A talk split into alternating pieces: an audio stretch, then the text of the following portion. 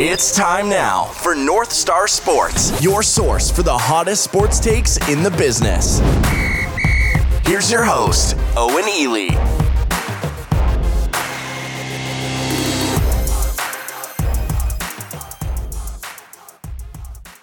Hello, everybody, and welcome to North Star Sports. I'm your host, Owen Ely. You can follow me on Twitter at Owen Ely MN. You also can follow North Star Sports on Twitter at North Star MIN. Be sure to check out our website at northstarsports.media. And welcome into the show, everyone. We got a great one for you today here on this Friday, December 18th, as we look to preview UFC Fight Night Thompson versus Neal, which will take place on Saturday, December 19th at the UFC Apex in Las Vegas, Nevada. Uh, the final, the final card of 2020. What a long fucking year this has been in many aspects. Uh, so, like like Dana White's been saying, I can't wait for 2021. Not sure why it'll be any different, but uh, you know maybe just the arbitrary flip of the uh, the, the, the, calendar will uh, do us all some good. Um, so yeah, crazy, crazy to be here. Good to be here with uh, with you guys previewing this. Uh, special shout out to Drew Peterson, the locomotive, for tuning in and you know I'm poaching all my picks. But don't worry, homeboy, I got some I got some tricks for you. So uh, you know, thanks for thanks for poaching my picks. Um, yeah, a little a little housekeeping here. Um, so we did just post a mock draft pre week 15. Although I mean Thursday night football's already been played, so I was a little late to that. So uh, we we do have that. Did not put a whole lot of uh, deep thinking behind it, but it might be something interesting just to look at. Um, obviously, we have the rankings, which we uh, talked about on Monday. Um, maybe we'll do something special for year-end rankings. Uh, it'll be it'll be a little tough because I'd like to do you know maybe I could still do that do a snapshot of our final rankings and our first ever rankings and see what's changed. Obviously, we started doing rankings in like April or something, so it's not exactly you know from year to year, but I mean it will be next year and going forward. But um, that might be fun to look at. Obviously, we'll have year-end awards for uh, the UFC or MMA or or whatever uh, fight of the year and, and stuff like that. I still got to go through and, and compile all of the categories and compile uh, all of the um, uh, potential fighters and, and, and fights. But uh, that'll be something that'll be uh, interesting. And you know, if I pick fight of the year, it's you know it's fight of the year. I mean, you know, I got expert judge, judgment, which is why I might be starting a, a, scouting book. But you know, that's neither it's neither here nor there. Um, yeah, I think that's all the housekeeping I have to get to. So uh, we can just jump right here uh, into the preview. Uh, 12 fight card. Uh, obviously, uh, the uh, the main event between Stephen Thompson and Geoff Neal, I believe, was supposed to be the co-main event up until a couple of weeks ago, when uh, Khamzat Chimaev and Leon Edwards, the, the, their planned fight fell through. I think that's scheduled for the first, no, the second fight back, because the first fight back I think is a pay-per-view. Uh, or maybe I'm wrong, but we'll see that fight in, in about a month, uh, which, by the way, is to fucking suck. It's to fucking suck not having the UFC for a month. Or maybe it's a little less than a month, but either way, like three weeks, three Saturdays, it's to fucking suck. I mean, you know, football's heating up and, and all that stuff. That's cool. But man, there's nothing there's nothing like the UFC. I might have to become a fan of fucking ONE FC or, or Brave or I don't want to become a fan of Bellator because Bellator is gross. it's gross, but uh, I don't know, man. It, uh, that that's that's gonna suck. Um, and a- as always, uh, we'll talk about some of the canceled and fizzled bouts. Obviously, I just mentioned one between uh, Edwards and Chimaev. That probably would have been the most interesting fight on the card. I think that's pretty safe to say. Um, but we did have, we did have a couple of actually really interesting fights uh, fall through. Let's see here. Deron Winn fell through with uh, uh, Antonio Braga Neto. Uh, he is fighting Antonio Arroyo, which we'll, we'll get to later. Um, so it's you know it's fun watching Deron Winn because he's five foot six and he's fighting at 195 pound catch weight. Uh, spoiler alert: I, I don't think that's going to go well for him. Not a not a whole lot of five foot six middleweights having a lot of success, let alone essentially a five foot six light heavyweight.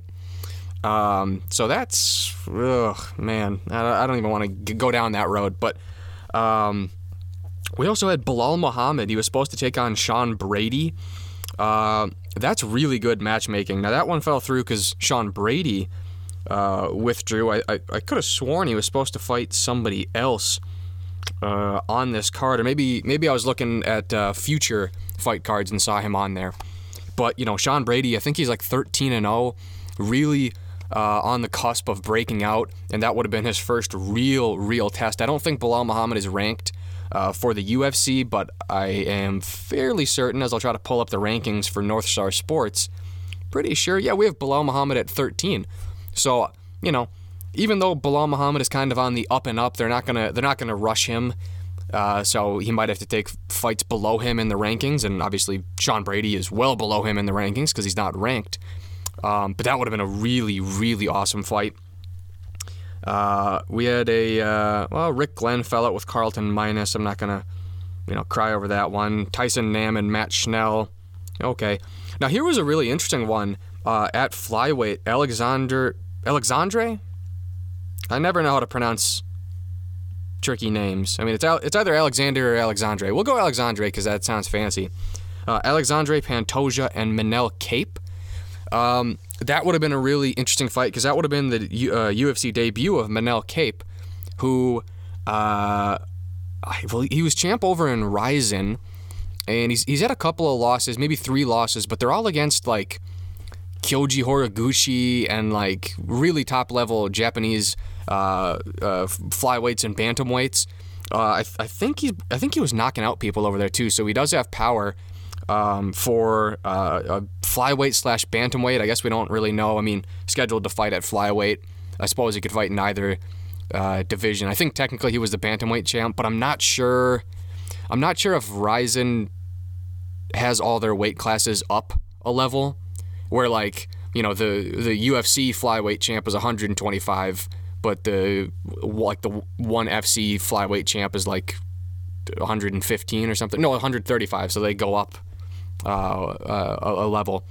Um, but either way, and Pantoja is like, I think he's ranked in like the top six or something um, at flyweight. So that's someone who, uh, you know, once we figured out what's going on with Deiveson and Brandon Moreno too, you know, that's someone who could, um, you know, be a realistic uh, title challenger, probably with one more win. I don't think a win over each other would be enough for a, a title shot. Although, I mean, fuck, man, you never know. They give they give a title shot to Alex Perez, so never really know. But that would have been actually pretty interesting one at flyweight because it's so shallow, and that's a real serious contender that they're bringing in to a, a, a pretty weak division. Um, we also were supposed to have uh, Misha Cirkunov and Ryan Spann. Um, I don't know. Not not both of those fighters are not uh, super exciting. With all due respect, they're not you know flashy guys. But that the the, the matching there made a lot of sense. Uh, we have Cirkunov at 10, Ryan Spann at 13. Um, so, I mean, a ranked light heavyweight fight, missing out on it. Yeah, whatever. Uh, we had uh, Drew's boy, Drako Rodriguez, fall out against Aiemann Zahabi because Zahabi tested positive for COVID. Uh, and uh, Karl Roberson and Dalcha Lungiambula uh, fell through also because of a uh, positive COVID test. Um, I'm not crying myself to sleep that we didn't get to see that one either. Although, you know, I'll always have a slight soft spot in my heart for Dalcha Lungiambula because he fought at the infamous, infamous UFC Minneapolis card and uh, knocked out Dequan Townsend, I think, in round three. Um, yeah, so that's all the canceled bouts. Uh, we'll get right into it here with the uh, prelim opener.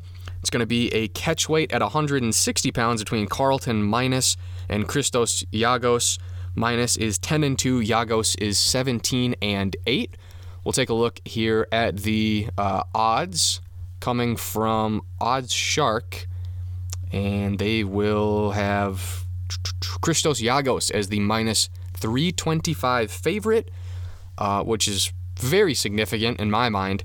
Um, but I, I can't say they're wrong because, you know, Giagos probably has 10 fights in the UFC at this point. Um, okay, maybe a little, maybe a little uh, o- overestimation on my part. He has five fights. uh, in the UFC, four fights in the UFC. Feels like he's been here for a lot longer than he has, I guess is my point. But, uh, you know, a win over Damir Hadzovic, uh, Mizuto Hirota. Uh, he does have a, a submission loss to uh, Charles Oliveira, which is interesting because that was his UFC debut.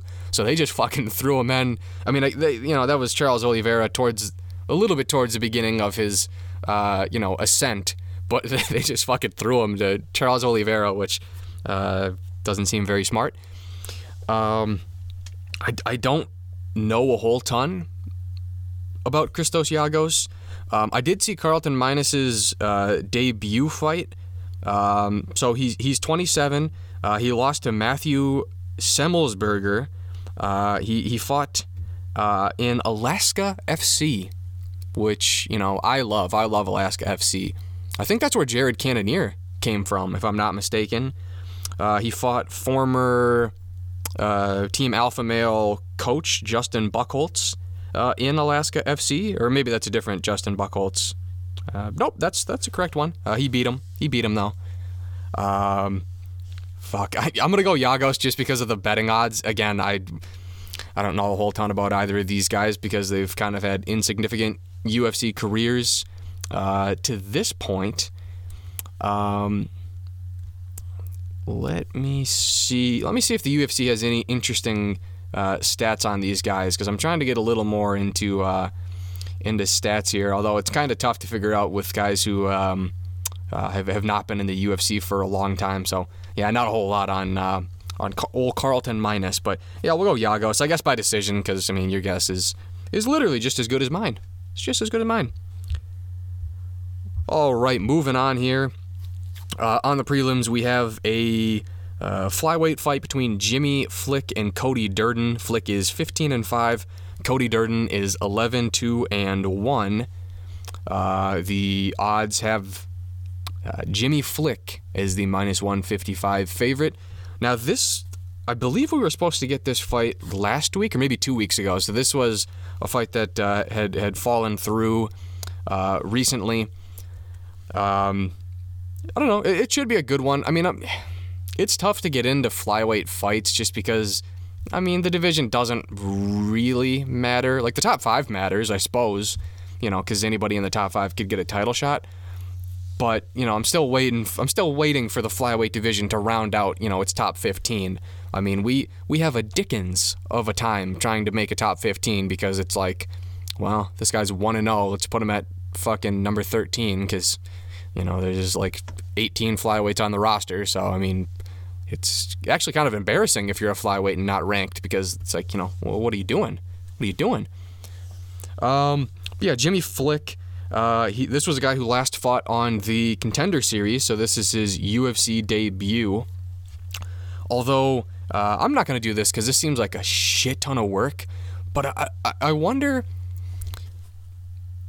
I bet it's true that contender series guys who come to the UFC probably have a higher winning percentage for their first fight than people who just get signed from uh, outside of the organization. You know, because a lot of people talk about the UFC jitters, like, you know, being very nervous for your UFC debut. And, you know, like I always say, a lot of great fighters have lost their debuts. But I wonder. I wonder what the winning percentage is for newcomers and what it is for contender series guys, because you've you've essentially already had a fight in the UFC. And especially now, especially this year, where like, you know, okay, so in 2018, you fight at the Apex, and then you're fighting at uh, the Target Center, and it's like, okay, well, that's a new place, that's a new crowd, you know, that's that's interesting.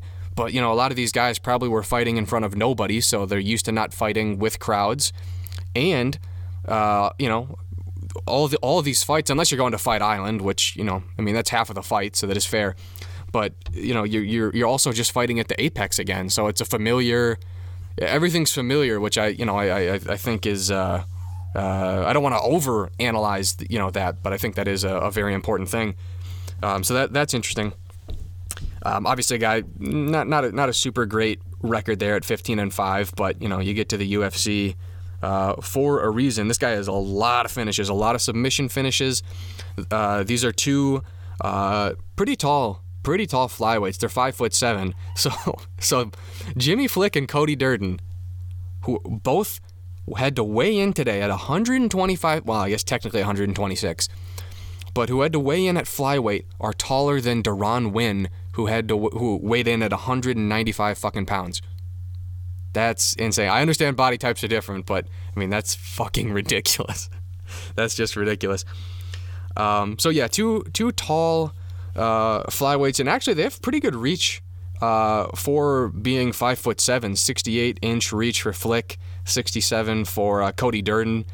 I mean that's that's not bad at all. I've been, I've been more fascinated by arm length uh, recently because I mean height height's kind of important, but honestly not really.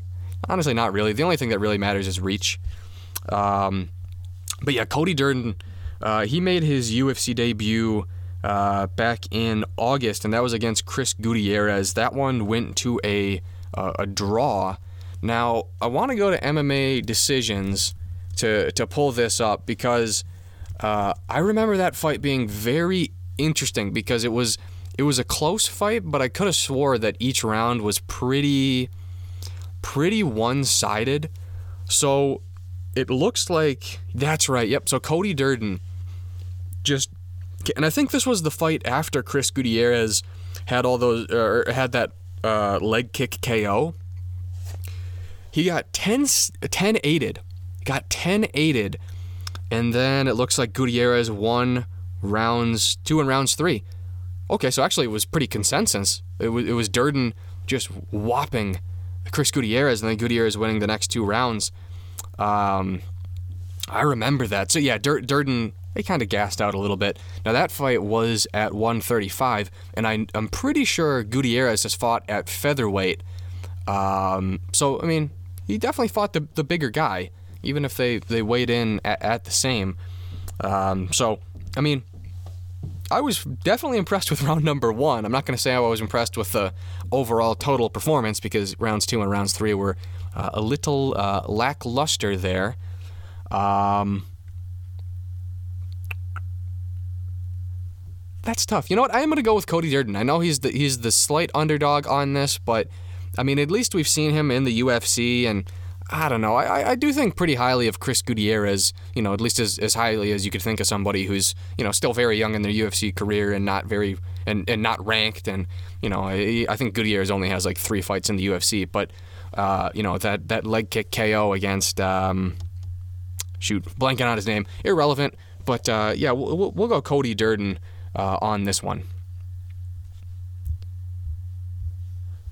All right, we have a very interesting prelim here uh, with Tafon Nchukwi taking on Jamie Pickett in the middleweight division. Uh, Nchukwi is 4 0, Jamie Pickett is 11 and 4. Uh, Nchukwi is the minus 350 favorite. Uh, I do not envision this one going past I'm gonna go round two just to be safe because I don't know. Sometimes I predict round one K- KOs, and uh, you know sometimes they're they're just more patient. They're more patient than I thought. But I, I don't really see this one going the distance. Um, I definitely would have Tafon Nchukwi winning this fight. Um, but uh, yeah, I, I, think whoever wins this fight is going to win by knockout. I mean, you know, Pickett's very capable of a knockout, but I mean, in, in Nchukwi, it, it is tough, and I hate to see guys like this in the UFC just because ah, sometimes it just throws your development off. So I, I hope it works out for Nchukwi because this is a guy who's 4 and 0. 4 and 0 in, the UFC. Man, there's not a lot of fighters who come in the UFC at 4 and 0 and have a successful career. You know, sometimes you're sometimes you're cursed with talent. You, you're so talented that the UFC has to bring you in before you're ready and it, it, it doesn't work out. I mean, fuck. I mean, we just had this this discussion on Monday with with Chase Hooper. You know what I mean? Like that's a guy who needs a couple more years and and a handful of more fights, you know, on, on a regional level to get better. Uh, but I, I, guess the the thing that would be going for him is it is it is light heavyweight. Oh, excuse me. So it's not middleweight. Um, so it is light heavyweight. So it's a bigger division. So you know you're you're gonna get on the whole, you're going to get more or less rounded guys, maybe guys with less experience. Um, but yeah, shit, I, I don't see this long term working out for Nchukwi. Maybe I'm maybe I'm completely wrong, but I mean, man, that's just fucking tough. But I, I do think they'll get past Jamie Pickett here. Um, this was a guy who uh, knocked out uh, Al Matavao on the Contender Series uh, back in September, and that was that was a pretty good performance. Now Al Matavao, uh, he might have been he definitely was fighting a weight class up. He might have been fighting two weight classes up. So he's five foot eight with a 67 inch reach, which is the exact same as Cody Durden. Um, so I, you know, it, it's it's tough because it was a relatively dominant performance. He was hurting uh, uh, Al Matavao, but it was a guy who never should have been up. He didn't even come in at the limit, uh, at the light light heavyweight limit. So it, it's tough when you see a dominant performance because you wanna you wanna take away all the positives, but it was really against competition. He never should have been fighting. Uh, and I mean, props to Matavao because he fought like a fucking dog in that fight. He really did. Um, now the, the the one win that's really really standing out to me is his win over William Knight because uh, I mean, and I think William Knight is scheduled to fight uh, on the next pay per view against uh, who's he supposed to fight? Oh, Alonzo Menifield. Holy shit, that's all. That's first team all body. Those guys are fucking. To say they're jacked w- would be an understatement, but you know he he put a, a dominant unanimous decision performance on Aleksa Camur and uh, knocked out Cody Brundage on the contender series. So you know it, it's tough because because now I'm doing MMA math. You know what I mean? Well, well, he beat this guy and this guy, but you know that that's that's pretty significant because a lot of people do think highly of William Knight. Um, now Jamie Pickett, this was the guy who was on the contender series three times. I want to say, so he uh, he really hasn't lost a fight in the last couple of years, except for on the contender series. So he just dominates on the regional level. A lot of finishes, a lot of knockouts, which is why I think it is possible. Anything, anything's possible. So he could knock out uh, Nchukwi, but he got choked out on the contender series his first time around by Charles Byrd. Uh, got a couple more wins, came back, uh, lost to Punahele Soriano, and then came back and beat uh, Jonathan Pati, uh, knocked him out in the second round. But again, it, it's one of those. It was one of those contender series matchups where like I don't know. I mean, Jonathan Pati was six and three. I mean, did we ever did we ever think he was gonna win? I want to I want to say Jamie Pickett was of uh, the heaviest of favorites in that fight. So he's got a cool story. You know, good for him. Uh, you know, you know what I mean. Like I hope things work out for him. Uh, th- this is probably one of the easier, toughest matchups you could get, if that makes any fucking sense, because you are fighting a guy who's 4 0. Like, Jamie Pickett has fucking three times the amount of in octagon time, you know, as, as a professional mixed martial artist. But, you know, you're kind of going up against a guy who people think is, you know, a fucking uh, Cameroonian prodigy. Uh, is he from? No, he's from Cameroon. Oh, nope, wrong person.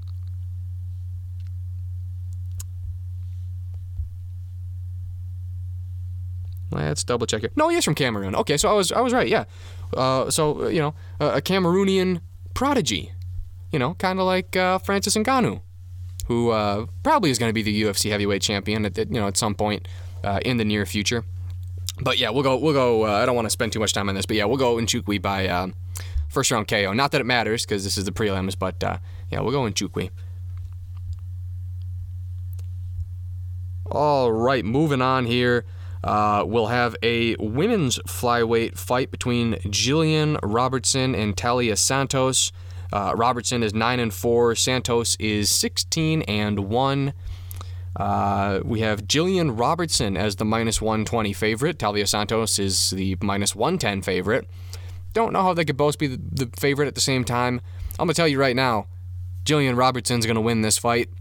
Uh, I, I think very, very highly of Jillian Robertson. Probably probably a top three wrestler at flyweight. I guess it would depend on on who you would classify as a flyweight, and and you know because we see so many we see so many strawweights come up to flyweight that it's it, it's tough. But I mean, just a savant on the ground.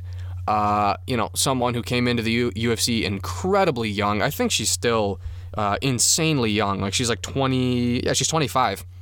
So uh, I, I think I think very very highly of of Jillian Robertson. Perhaps even high, even uh, even even more highly uh, than uh, Maycee Barber. Although that's tough because she's kind of been on ice, you know, since the uh, the ACL tear.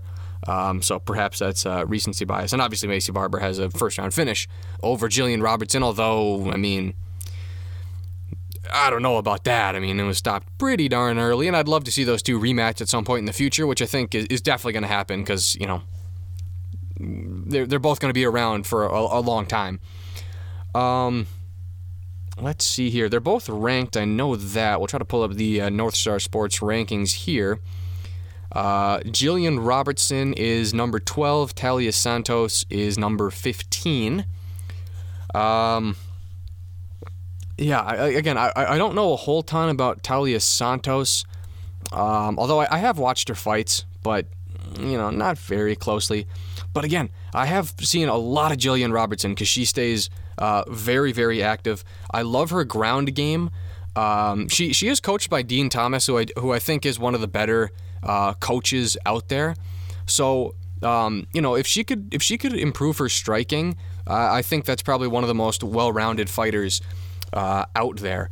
Uh, now, the the big thing that's leaping out to me is they're they're both the same height. They're both five foot six, five foot five, but the the reach advantage for Talia Santos is fucking crazy. It's five inches longer, um, so that's that's pretty darn significant.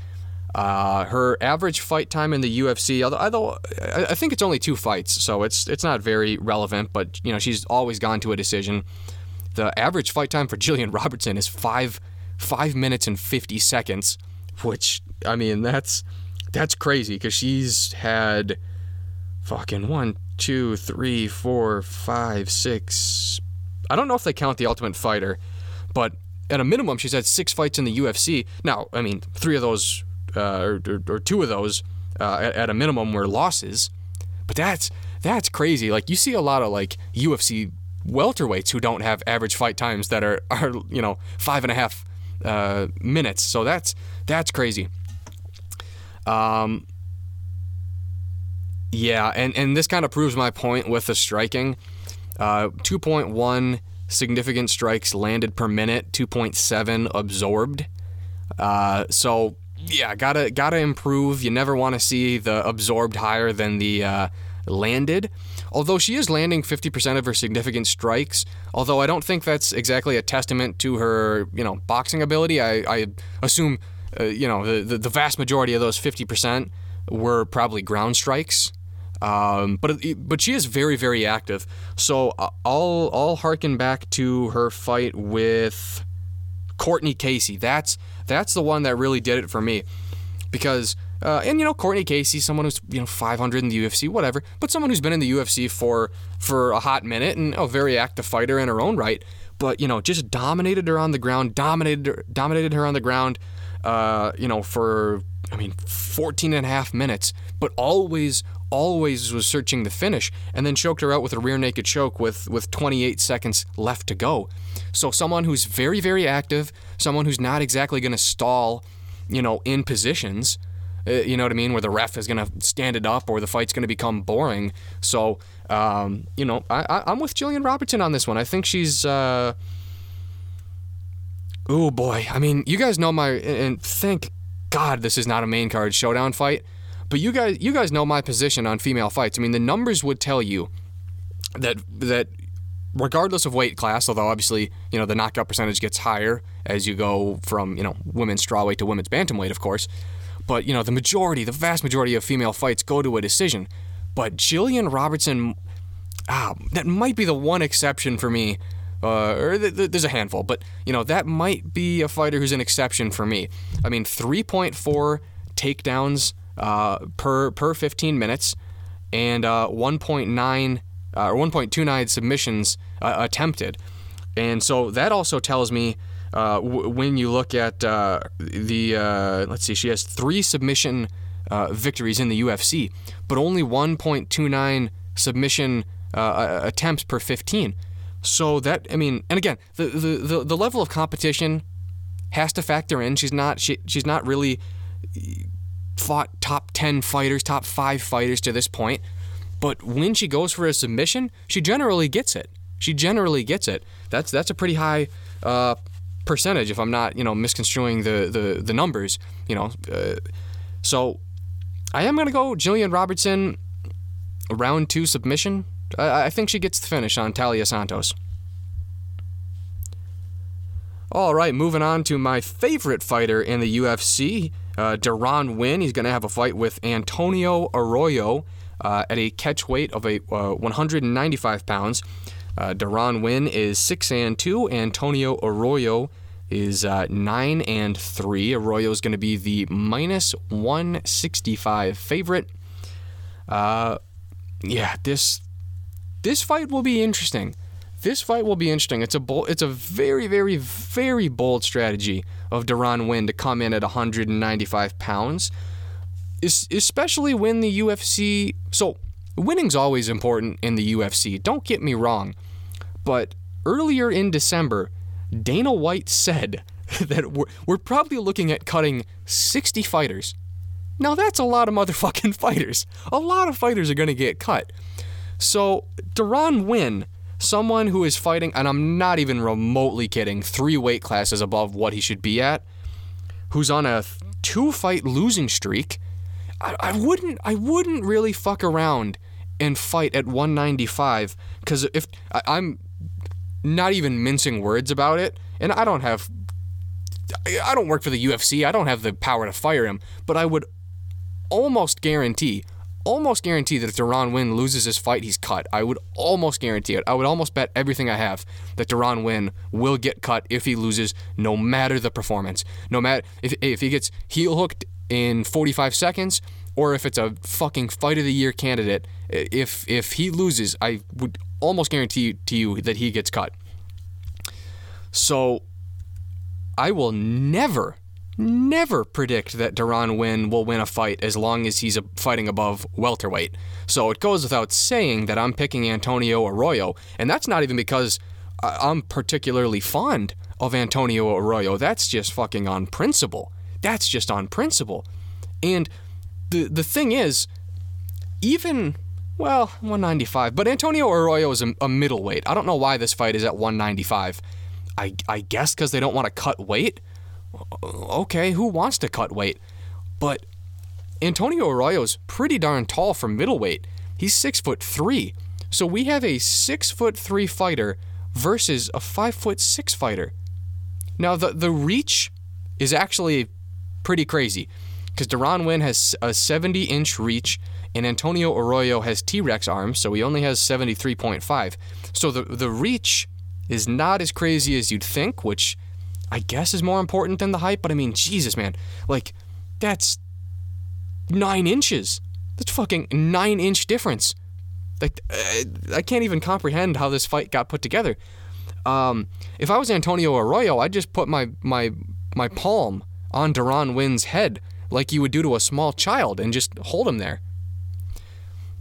Oh, this this this fight I'm gonna watch it, but I'm gonna watch it out of out of you know just the the you know just out of curiosity. But again, I, I do think Deron Winn is a talented fighter. I, I, I, I do. You know, this was a guy who I believe he wrestled at Oklahoma State. Obviously, uh, I wouldn't call him a prodigy of, of Daniel Cormier because uh, I don't know their relationship. I think he also coaches at the high school that Cormier coaches at. But like, this is a guy. So I assume, yeah, he also fucking is affiliated with AKA. So this is a guy who has top of the line training. I, I assume he's an elite wrestler, but I, again, I'm not even kidding. Like, he's a welterweight, and not even a good, not even a good welterweight. Because if you're five foot six at welterweight, I would still probably tell you to go to 155. And even at 155, you're always going to be the shorter guy.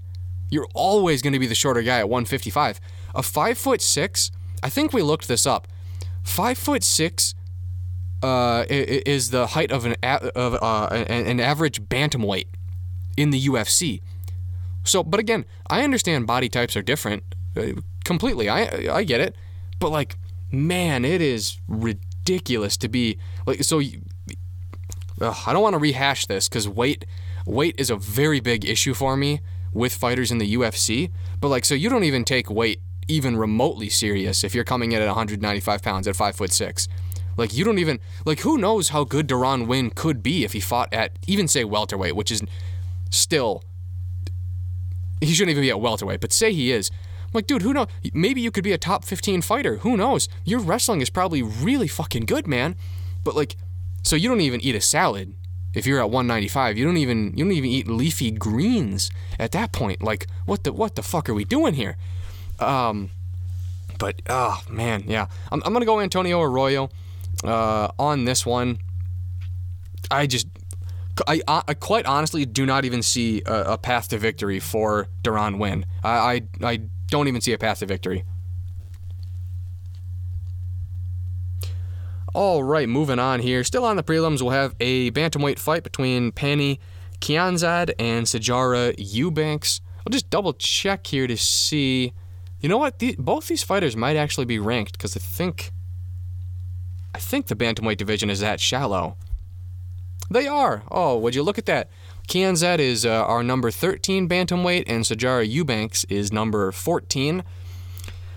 Oh, yeah, that is a rough state of the women's bantamweight division. Um, now let me uh, let me see here. The odds for this one are going to have uh, Eubanks as the minus 160 favorite.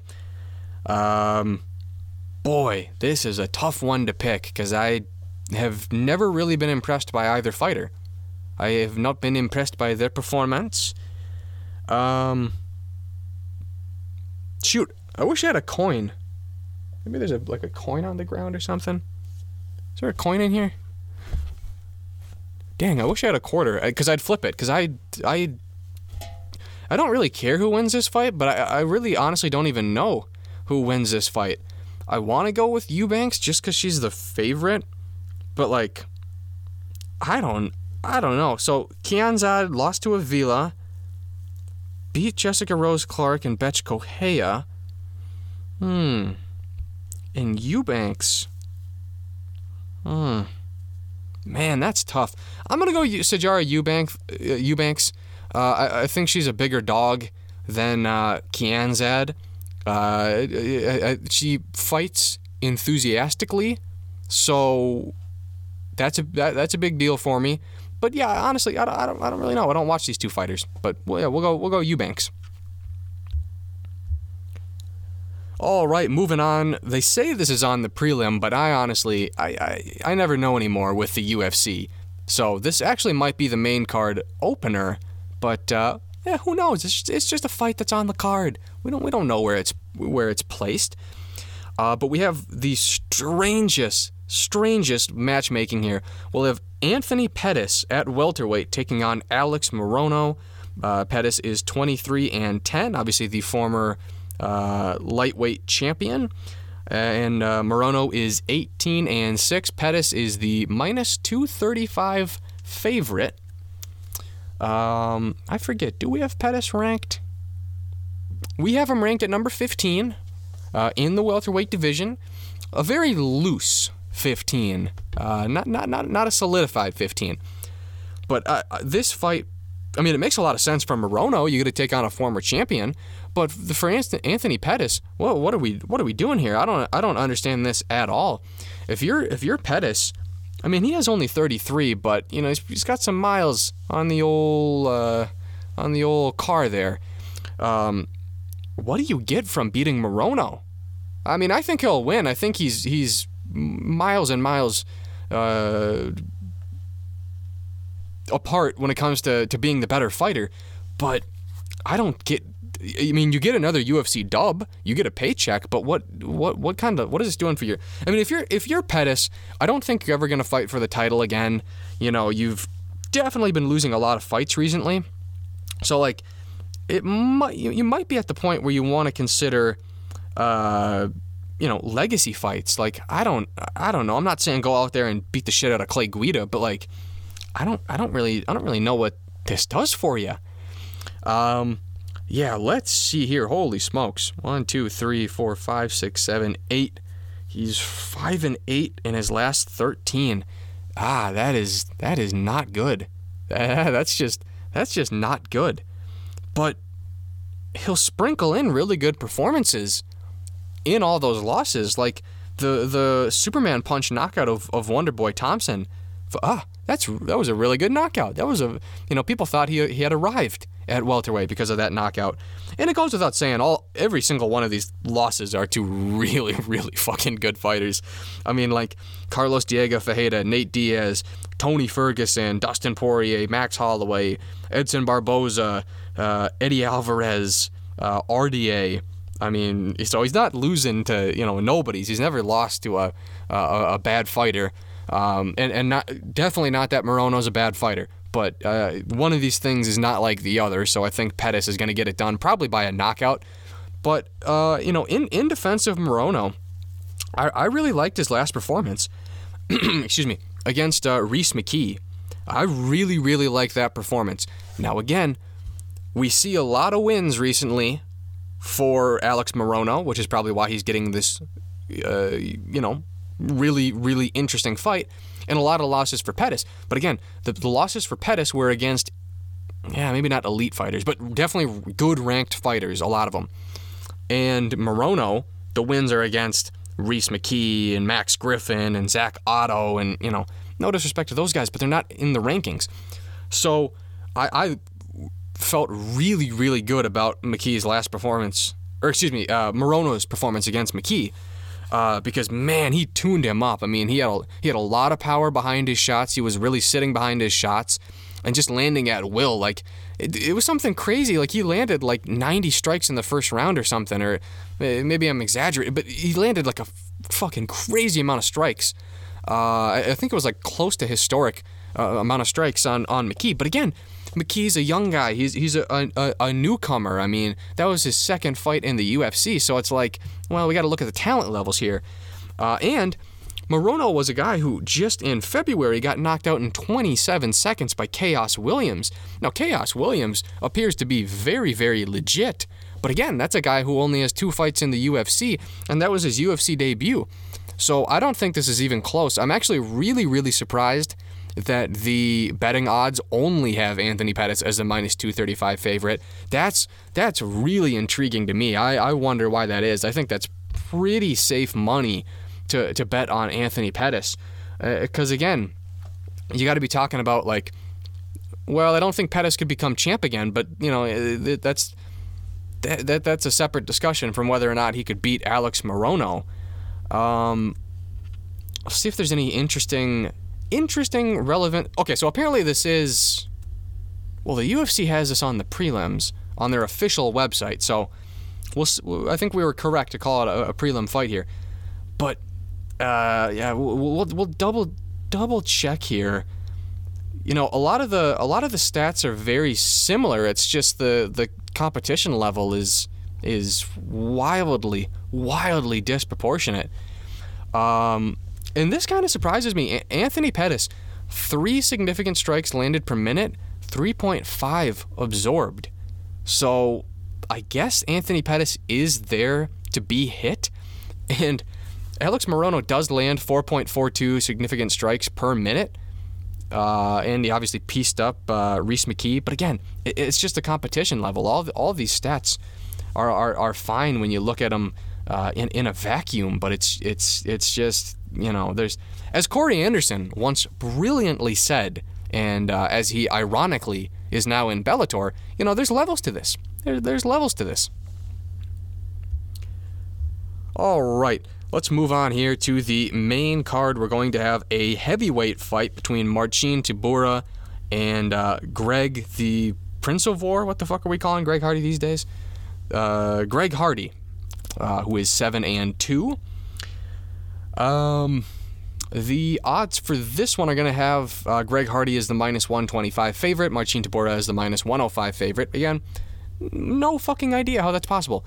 Uh, I I would uh, I'd probably moderately favor Greg Hardy in this one, although it is tough because uh, you know Greg Hardy does beat up a lot of cans. Yes, well, I'm not even gonna say it, but you could run a quick Google search on Greg Hardy and uh, find out a lot of interesting stuff about him. But uh, yeah, th- this is a this is a inappropriate fight. you know, because we've seen Greg Hardy fight Volkov, lost that one pretty handedly, and uh, you know, then kind of rebounded with a couple of uh, no-name fighters, and uh, you know, now Tybura, excuse me, you know, a guy who's been around for a while, but you know, probably is at the end of whatever he's doing here in the UFC. Um, yeah, I, I don't know, man. This, this is a tough one. Um, so just very quickly getting it out of the way, looking at the rankings, we do have Greg Hardy and Marcin Tybura ranked. So we'll have Greg Hardy at 14, Tybura at 15. A very soft 14 and 15 because you know the heavyweights are never particularly deep. Um, but I don't know. Part of me, part of me wants Greg Hardy to win, just because I want Greg Hardy to face a, you know, a, a quality opponent, because I want to see him get viciously and brutally knocked out for a very long time. Uh, although if Tybura wants to do that in this fight, that's totally fine by me. I just don't think it's, uh, I just don't think it's going to happen. I mean, you look at uh, Tybura's last couple of fights. I mean, he is he is on a winning streak, which is why we put him at 15. Um, you know, a win over Sergey Spivak. So his 2020 has been fucking excellent. I mean, his his 2018, 2019, not very good. Uh, a loss to Werdum, Lewis. He beat Struve. A loss to Abdurakhimov and a loss to Sakai. But I mean, 2020 is just going Marcin Tybura's way. I mean, he's got uh, three unanimous decision victories uh, uh over uh, Spivak, Grishin, and uh, Big Ben Rothwell, the King of Kenosha, all res- respectively. So, I mean, not three wins over each of those fighters. Um, but I don't know. I think it comes to an end here. I mean, I, I don't know. I've definitely underestimated Marcin Tybura before. Uh, I think I underestimated him in that uh, Ben Rothwell fight, but you know he, he is he is 35. Um, I don't know. I'll go I'll go Greg Hardy by TKO who knows what round, because you know who knows who's listening to this uh, this broadcast here. Um, let's see here. All right, moving on here. Still on the main card, we'll have a uh, a pivotal bantamweight matchup here between Magic Marlon Moraes and Rob Font. Marlon Moraes is 23 7 and 1. Rob Font is 17 and 4. Uh, we'll take a look here at the North Star Sports odds. They will have Marlon Moraes uh, at 14 and Rob Font at 11. Now that doesn't seem. Let me let me look up Marlon Moraes here. I guess that makes sense. I thought we had Marlon Moraes a little bit lower. Uh, I know the UFC definitely has Mar- Marlon Moraes a little bit lower. Um, I think the reason we kept him at four is we have at five, six, and seven we have Edgar Munhoz and Aldo. That's interesting. I might have to reevaluate that. I don't know why Marlon Moraes is so high. Um, hmm. Yeah, that doesn't seem right, but it's on there, so it must be right. But either way, this this is going to be a, a, a, solid fight, a very under the radar fight, uh, because uh, you know Rob Font. I mean, not a lot of people are not a lot of people are clamoring to see Rob Font fight exactly. I wouldn't say he's the most popular fighter in the bantamweight division, but a very good one. Uh, Moraes is the minus 155 favorite. Um, yeah, th- this one, I am gonna go with uh, Marlon Moraes on this one. I think he's the better fighter. Uh, it is a little, a little tricky because uh, he's 32, so I don't, I don't think he's over the hill. I'd say he's probably towards the end of his prime, or maybe maybe even the middle of his prime. Uh, you know, but you got to be tricky with with your your age at bantamweight. But I don't know, man. He's not he's not really the killer we we thought he was a couple of years ago. I mean, so he's one and two in his last three fights, but to be honest, he's zero oh and three in his last three fights because got knocked out by Henry Cejudo in a fight he probably should have won. I mean, he kind of was kind of was putting the work on Cejudo in rounds one and rounds two, and then you know gassed out because he's a Marlon Moraes is a fucking really big bantamweight, a really big bantamweight. Not exactly height wise, but you know stature wise, he's very big. He won a split decision against Jose Aldo, which he lost in in my mind. Actually, I'll look that up on MMA decisions because I want to see I want to see what the. Tr- All right, had a little bit of technical difficulty there, but we are back, and I do want to see what the the esteemed members of the MMA media have to say about that Jose Aldo fight because I certainly thought Aldo won the fight. Now it was, it was a very close one. It was it was a it was a good fight, no doubt. Um, but a win for Marlon Moraes, not very sure. So it actually seems like the media is fairly divided. I mean, probably like 55, 60% of the media thought Aldo won, the, the rest for Marlon Moraes. So maybe it wasn't as crazy as we thought. Um, but but either way, and then, you know, got knocked out with a wheel kick by uh, uh, Corey Sandhagen. So things have not been going Mr. Clean's way, uh, you know, since, I mean, fucking February of 2019 uh, when he when he had his last legitimate victory in in my estimation. Um, and then Rob Font, Rob Font too. I mean, it, it, wouldn't shock me. Like we saw this with a guy with uh, like like uh, Pedro Munhoz, who was just kind of hovering hovering around lower in, in in the rankings, lower in the top 15, and a very good fighter. And then they just get that one big win. And now now look, I mean, Munhoz has had a main event against Edgar. You know, he, he got to fight well, I guess the, the, the win over Cody Garbrandt is what catapulted him, you know, into uh, you know national relevance. But I feel like that could be the same with uh, Rob Font if he wins to a lesser degree because Marlon Moraes, you know, is not as big of a star as um, you know a guy like Cody Garbrandt. Uh, but but you know this this is a big deal. This is a big deal for uh, Rob Font. Uh, he's on a, a two-fight winning streak over uh, Ricky Simón and Sergio Pettis. I wouldn't say that's the you know the greatest winning streak of all time. I mean, Sergio Pettis is a is a flyweight, and you know Ricky Simón. Yeah, I, I, we still don't really know what Ricky Simón is. Uh, a couple of losses to uh, some good fighters in uh, Rafael Assunção, Pedro Munhoz, and John Lineker, but he doesn't have that signature win. He doesn't have that that that. I mean, if maybe one of these guys was ranked but I don't think I don't think Douglas uh, Andrade was ranked. I don't think Almeida was ranked. I don't think Pettis or Simón was ranked. So I, I actually think he hasn't beat a ranked fighter. So actually that kind of changes things for me. I thought he was uh, a, a, little more of a established fighter. So actually, I really I really think this this is going to go in fa- in favor of uh, of Marlon Moraes. And and again it, it just comes down to, to context. I mean, you know, the, the competition for Moraes, the competition for Font, very, very different. Uh, and and they both are well-rounded fighters. They both could uh, knock you out. They both could submit you. They, they both are capable of winning by decision. Although their average fight times are pretty darn low. I mean, Rob Font's is nine and a half minutes. Uh, Marlon Moraes is is a shade under seven minutes, which is pretty I mean, that's pretty low. I mean, you really don't see average fight times that low at bantamweight. He does have 1.7 knockdowns uh, per 15, which seems rather high for bantamweight. Um, Marlon Moraes is just a really, really good striker. Uh, and uh, I, I don't know a whole lot about him on the ground, but I mean, man, you know, uh, Jimmy Rivera was the shit before he came up with, uh, you know, came to fight uh, Marlon Moraes and got knocked out in 33 seconds with a head kick. I mean, knocking out. Look at what Aljamain Sterling has done since getting knocked out by, by Marlon Moraes. So I, I guess I guess if you're if you're picking Moraes here, I mean, the silver lining is, despite losing a lot of these fights recently, fuck man i mean the, the wins that he compiled in 2016 2017 2018 you know after coming over from uh, the world series of fighting eh, man he, he was on a tear. And i think he'll get on back on track here. I, I, I am to pick marlon moraes uh, to beat rob font. How he beats him?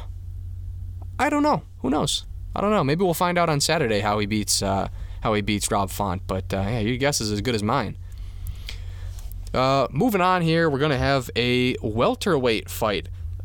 The most intriguing fight of the night. And I, I think I can say that with absolute certainty that the this is the most intriguing fight maybe in the month of December. It's Michel Pereira taking on Khaos Williams. Uh, Pereira is 24 and 11. Khaos Williams is 11 and 1. I'm getting giddy just imagining this fight. I am so fucking excited for this fight. It's insane. Uh, Odds Shark is going to have Michel Pereira as the minus 130 favorite. They're going to have Khaos Williams at even money. So again, I don't know how that how does that work? How do you make money if it's even money? Um, yeah, I, I am so fucking excited for this fight. I mean, I don't. I wish I need to find the prop bets. Okay, I, this is a terrible on-air production meeting, but I need to find the prop bets for this fight because they have to be fucking ridiculous. Like, wh- what are the odds that this fight lasts over a minute? Like, I have no fucking idea. Like, these are the two. Well, not so much. Khaos Williams is not so much goofy as, he is a insane knockout artist. I mean, two he has two 30 second knockouts in his first two F, two UFC appearances. So Khaos Williams, I think technically he has one minute in the octagon, but um, it, it, very very good power for welterweight. I'm stumbling over my words here because this fight is fucking crazy. And M- Michel Pereira is the the motherfucker who does backflips and shit and, you know, does a bunch of goofy stuff. So if you don't think that Michel Pereira is going to come into this fight, see a guy like Khaos Williams who's I promise you, Khaos Williams has never seen anything like Michel Pereira.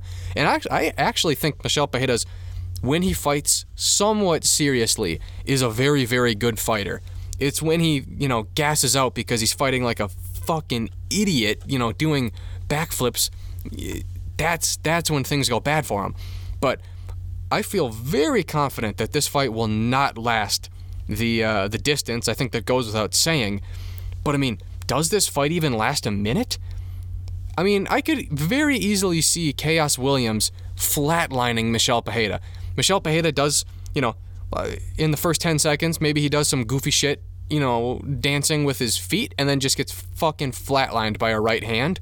Or I could see Michel Pereira winning in, in 40 seconds because Khaos Williams comes in and, you know, Michel Pereira just does, you know, a rolling thunder and just, you know, Khaos Williams never sees it coming.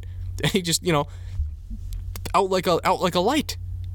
So I am so excited for this fight.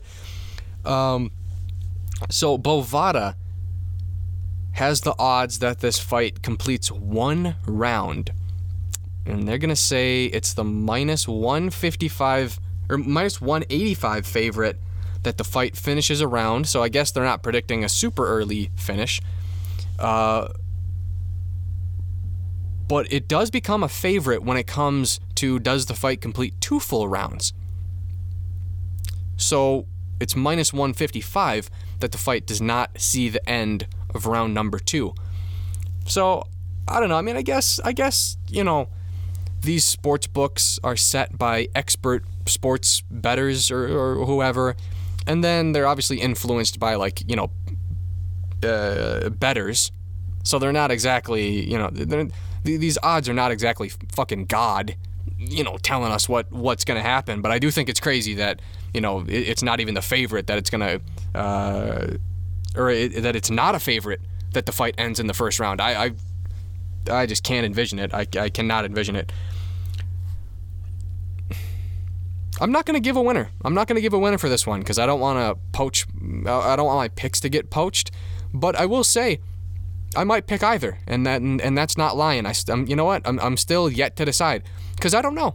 I don't know. Uh, honestly, both of these fighters are, are, are very, and it's a cliche. Of course, every single fucking fighter who enters the octagon has a chance of winning. But I, I don't know. I really, I don't know. I, I, might flip a coin for this one because it, it, it really is, it really does feel like that. I, I, I honestly don't know. I, I will say I'm picking a finish. Uh, I'm not picking this to go to a decision, if, if that helps, Drew. But you know, I, I, th- I think there will be a finish. I really do, and a, a spectacular one. I'd be, I'd be really, de- I'd be really sad if this fight just ended you know, because, oh, Khaos Williams knocked down Michel Pereira and he gave a little ground and pound and, and the ref stopped it. I'd be really disappointed. Like, I want a highlight level. I want the knockout of the year to come on the final card of 2020. That, that, that, this is what I want. But you don't exactly get what you want.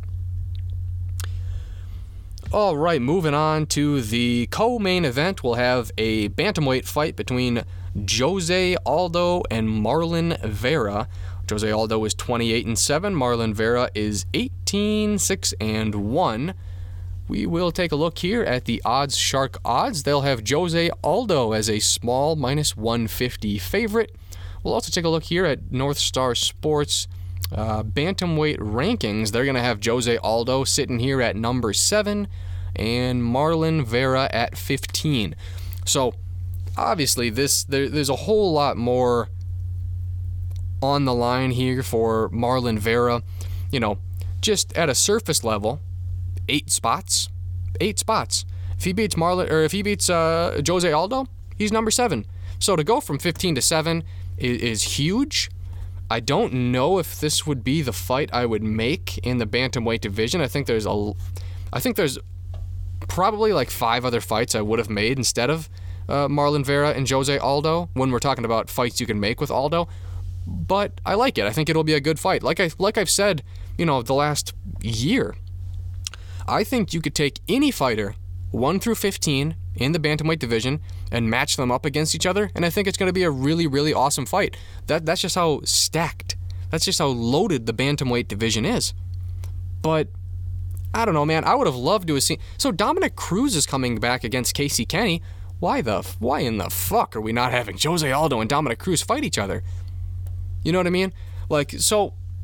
I mean, this tells me that Jose Aldo wants another crack at the title because he's not just taking legacy fights. He's taking fights against you know real, albeit number 15 contenders, young hungry fighters to try to get back there. But like that would be awesome. What a what a legacy fight that would be. The greatest well, okay, one of the greatest featherweights of all time versus uh, okay, one of the greatest. It would depend. I mean, I'm sure there's a lot of people who would say Dominick Cruz is the greatest bantamweight of all time.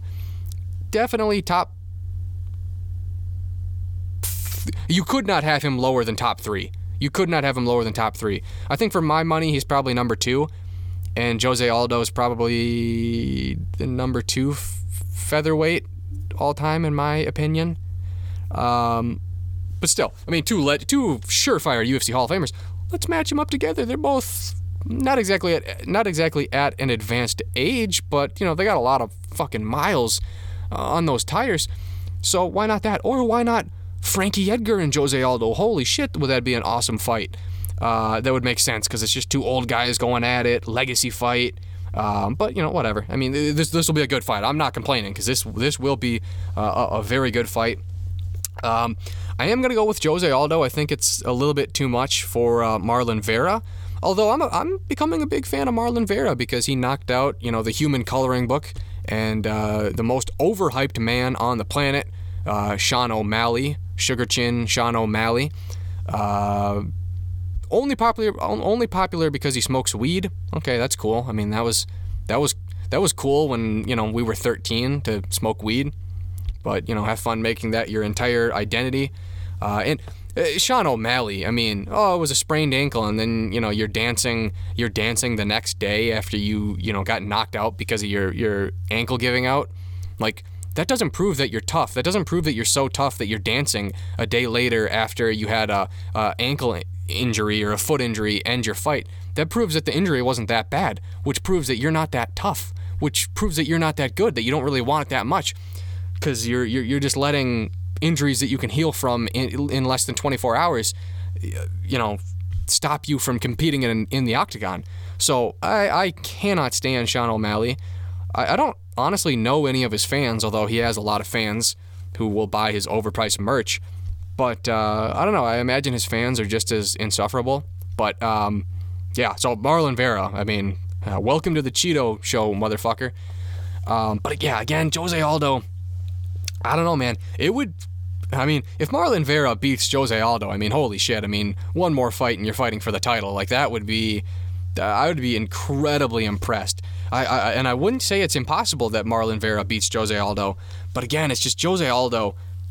Fuck, man. It, it, he's he's seen better days. I mean, he's not the champ. He, he definitely took many shots to the side of the head from uh, Petr Yan, uh, but you know ah, this is still Jose Aldo, man. And and again, a lot of red on the resume, but I think I think he beat Marlon Moraes. Uh, I, I really I really do. So there's a top level win. So it's not like he hasn't had a top level win in a long time. I, I think he had one in you know just a year ago, just a year ago at, at uh, UFC 245. and uh, they're both they're both well-rounded fighters. But I just think Jose Aldo's better at at, at you know every aspect. I, his his takedown defense is really fucking good. So if, if you know Marlon Vera wants to try and take him down, ah, that's a pretty tall task. That's a pretty tall task. He's a very good boxer. I mean, his, his significant strike defense is 65%. 65%. You look at Marlon Vera, and again, Marlon Vera, he's fought some good fighters, but Marlon Vera has not fought the level of competition that Jose Aldo has. And you look at his defense, 52%. He's landing 48, but he's he, he's only defending on 52% of his significant strikes uh, attempted against him. He takes 4.1 significant strikes per minute. You're not going to last with Jose Aldo if that holds up. Three points. He lands 3.7, takes 4.1. That's that's crazy. That's a lot. That's a lot of damage. Jose Aldo punches hard. He really fucking does. And he's a featherweight now down at bantamweight. So you know, it's not even like oh he was a flyweight and moved up. No, no, no. He's moved. He moved down. So, I mean, fuck me. You can't. You can't last trading. I mean that that's what it tells me that he's cool just standing in the pocket and trading. He'll take he'll take one. He'll take one to give one. That's not exactly gonna work against Jose Aldo. I mean, if if that does work, I mean, holy shit. I mean, you need to fight for the title. you need to fight for the title. But yeah, I just I I, I don't see it. And Marlon Vera, he, he he does attempt a fair amount of takedowns, but uh, again, 42% success on his takedowns, but a 90 91% takedown defense for Jose Aldo. So again, it's like okay, so what I what I could see happening here is oh, we stand and trade for a little bit. Maybe you get hurt hurt or maybe some strikes just land on you and you try to shoot for a takedown on Aldo, denied okay, well, now we're back to kickboxing. Now we're back to just trading ones for ones, which is not going to happen because Jose Aldo's a smart fighter and you're going to get tuned up on the feet. Oh, shoot for a takedown, denied because it's 91%. you know what I mean? And that's against guys like Volkanovski and Holloway and and you know not that those are you know elite ground guys you know not that that comes to mind but like he's fought the best of the best for over a decade and it's like oh denied. Oh one two one two one two. Kick to the head. Fucking takedown denied. Yeah, so I just I don't really see this you know uh, maybe maybe they have a, a different game plan than than you know what the stats would suggest but it, it's just man I just don't see that happening. So we'll, we'll, we'll go Jose Aldo. By who knows? I don't know. I don't know how Jose, Jose Aldo wins. Maybe he wins by uh, decision. Maybe maybe he only wins by uh, a TKO. But I'm gonna have to take a phone call here, and we'll get right back to the show. Alrighty, we're back to the show after another fucking spam call, which. I, you know, I don't, I don't know how I get so many spam calls. I could have swore, I, I mean, I've blocked every fucking number from here to Timbuktu when it comes to spam. So much about my car's extended warranty, but I don't, I don't have a warranty on my car. My car is from 2003, and it is, uh, very, very pre-owned. So, I, you know, I don't, I don't know. I don't like that I get so many spam calls.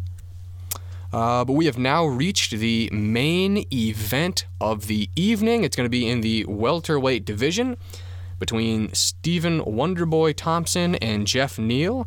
Uh, Thompson is 15, 4, and 1. Geoff Neal is 13 and 2. We'll take a look here at the odds shark odds. They're going to have uh, Geoff Neal as the minus 125 favorite. Wonderboy Thompson is the minus 105 favorite.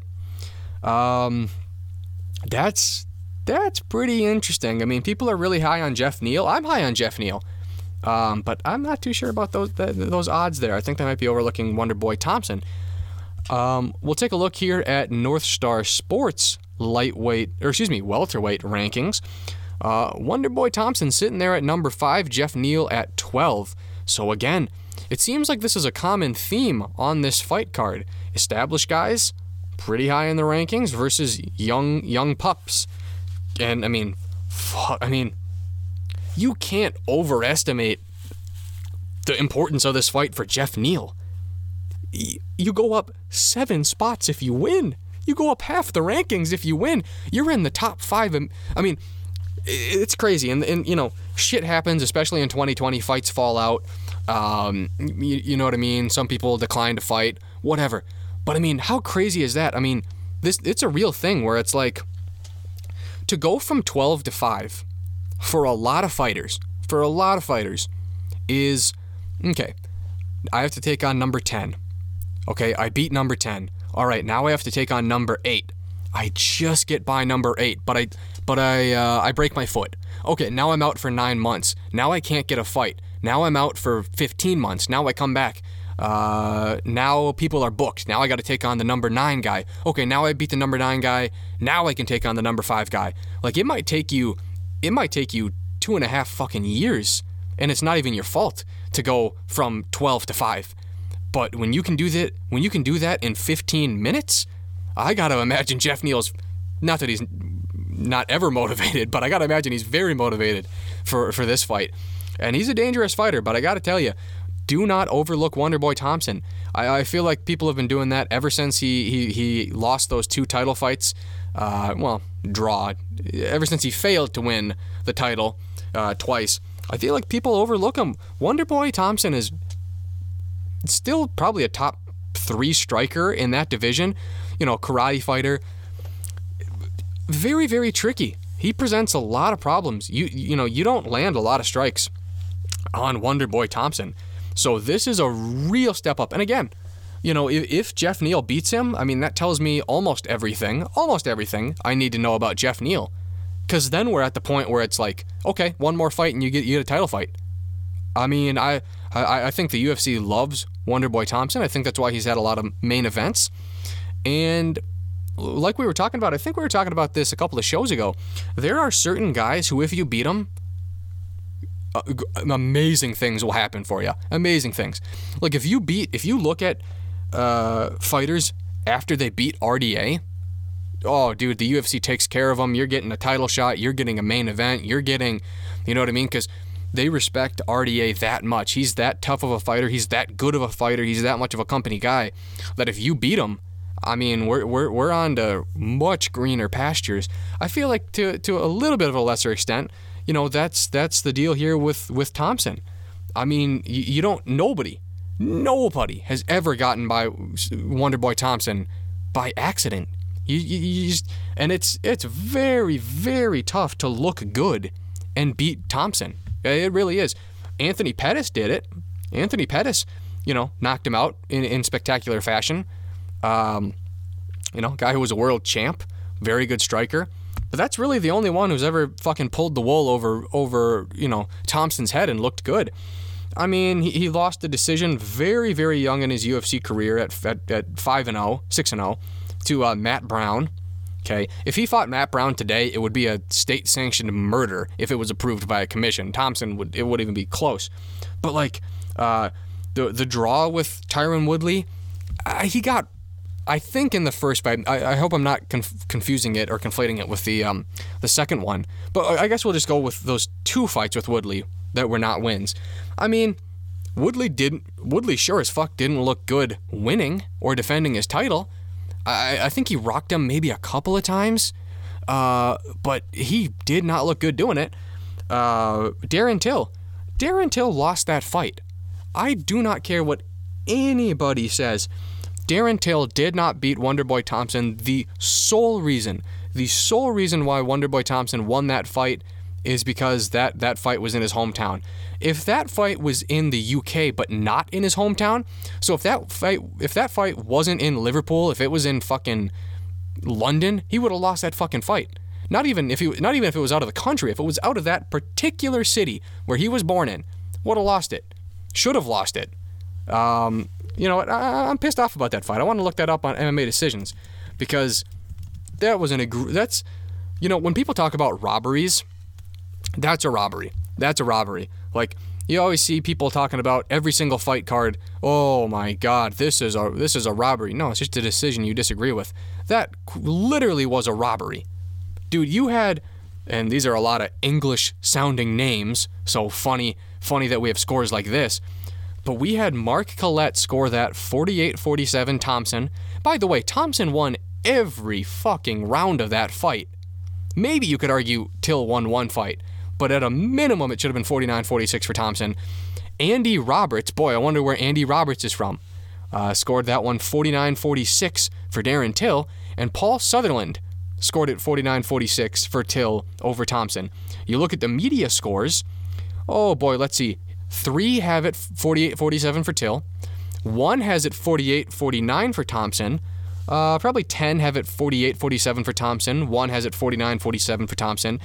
And the vast majority, probably 12, have it 49 46 for Thompson. That's a robbery if I've ever seen it. You know what? And this is boring fucking radio. I want to look this up. I want to look up these judges. I want to I want to know where the, where these judges are from because I, I, I guarantee they're all fucking from the UK. They're, I, I promise you they're all from the, the UK or at least the ones who had the fucking wackadoo scores. Um I don't know. Eh, Okay, this might be a, this might be tough to find, but w- w- whatever. Um, yeah, we'll skip that. I could just I, I'm assuming they're from the UK. I don't want to halt the fucking show to look up shit from you know 2018, but that that that fight was just fucking wild, man. That was that was wild. So honestly, when when you look at Wonder Boy, he he lost to Anthony Pettis. He beat Luque. He beat Masvidal. He beat Till. I don't care what anybody fucking says. So it's you know Wonder Boy's not on the decline. Like, and he's only 35, which is if Wonder Boy was thir- even 37, I, I, I would mention the mention the age with more relevance. But 35, I don't know. There's plenty of 35 year old welterweights. I mean, when you talk about being a champ and being 35, like, okay, history's not on your side. But when you're just talking about still being a really good welterweight, 35, yeah, you know, I, I don't, I don't know, I don't know. Um, eh, but but you know, to talk a little more about Geoff Neal here. I mean, this this is a guy who who's dangerous. Uh, knocked out Mike Perry. That was pretty good. Knocked out Niko Price. Niko Price is dangerous. He's dangerous. A win over Belal Muhammad, a guy who we have ranked at 13. The head kick on Frank Camacho was fucking brutal. That was brutal. And Frank Camacho, again, a, a guy who probably is going to get. No, he did get cut by the UFC. So a guy who's not a UFC fighter. Um, but that that will always be on Geoff Neal's highlight reel. That that was a, I mean, Camacho was just bloodied and battered. That was, I think, the first fight I ever watched and committed to somewhat memory was his fight with Frank Camacho. Um, he does have a loss on the regional scene to Kevin Holland. That's that's notable, but uh, you know, kind of irrelevant. So, you know, uh, a seven-fight winning streak. I think Thompson's gonna win. I think I think Neal is the trendy pick. I think Neal's really really good. It's just we've never we've never seen it. Where's the win over a top ten guy? You know what I mean? And you know. I, I hate to use that as an argument, but it's just, you know, Neal could win. It's just, man, this is probably this is probably two steps above what he's ever fought. You know what I mean? Wonder Boy, title challenger, top five. I think Perry's been in the rankings before. Uh, Muhammad is in the rankings now. But like, okay, you're talking about guys who barely entered the top 15. You know what I mean? And hey, if he beats Wonderboy Thompson, then that's awesome. Then that proves everything I said wrong. But it's just, man, this is a couple of levels up for him. So I'm still very high on Geoff Neal for the future. Um, I'm glad to see. I'm glad to see that he's getting uh, a main event. I, I do think that's well earned. But it's just man, Wonderboy Thompson. Let's not sleep on this guy. Let's not let's not throw the baby out with the bathwater here. I think I think Thompson still you know might might have uh, a, little bit left in the tank here. Um, and also Wonderboy Thompson's one of the nicest people on on the uh, on the planet. Um, but you know, it, it's going to be even. These guys are, as Goldberg would say, these guys are virtually identical. I mean, Thompson's got an inch in height, but you know, very very identical. And the the thing for for me as well is Geoff Neal, average fight time. Little more than six minutes, basically seven minutes. Wonderboy Thompson, a lot of decisions. His average fight time is 13 minutes, almost 14 minutes. And you know what happens? What happens if the fight goes to the third round? I mean, Geoff Neal's obviously been to the third round before, but he's never been to the third round with an elite striker like Thompson. So I almost wonder, I almost wonder for Geoff Neal if you if you do you do you try to take it to the ground? And, I, I'm sure, obviously, Wonder Boy, uh, you know, trains on the ground. You know what I mean? But like, I don't know, man. I don't think you're to have a striking advantage against Thompson. I, I, think there's only like three fighters in the entire division who you could even claim have a striking advantage on Thompson. Um, I don't think Thompson's to go for takedowns, although. So Geoff Neal's 92% takedown defense is a little irrelevant, although that's very high. Uh, Thompson's is 78, which is pretty darn high as well. So even if you want to take down Wonderboy Thompson, he knows that fighters are going to want to take him down. 78's pretty high. I don't think a takedown's not something that he could get. Um, but I don't I don't know what the game plan is for for Geoff Neal. I think Neal probably has I think there's a power differential. I think Geoff Neal probably uh, you know has the advantage power wise, but trying to land a lucky strike on on uh, on Thompson, boy, I mean that just really hasn't happened. You know what I mean? So I don't know. I'm gonna go Wonderboy Thompson uh, on this one. I just I don't know. It, it, it, wouldn't be the most shocking thing in the world if Geoff Neal uh, wins this fight, but I just I, I don't I don't see it. I just think it's a couple of notches too high for Geoff Neal. I think he'll get there eventually, no doubt. But uh, yeah, I'm gonna go Wonderboy Thompson on this one. All right, so with that, we have uh, completed the uh, preview here of UFC Fight Night Thompson versus Neal. Uh, we'll obviously we'll obviously have the uh, the main card showdown December Grand Prix finale, I guess, in its modified form uh, on uh, on Saturday. And uh, you know, you can check out our website at northstarsports.media. You can follow me on Twitter at Owen Ely MN. You can follow Northstar Sports on Twitter at NorthstarMIN. And thanks for tuning in, everybody.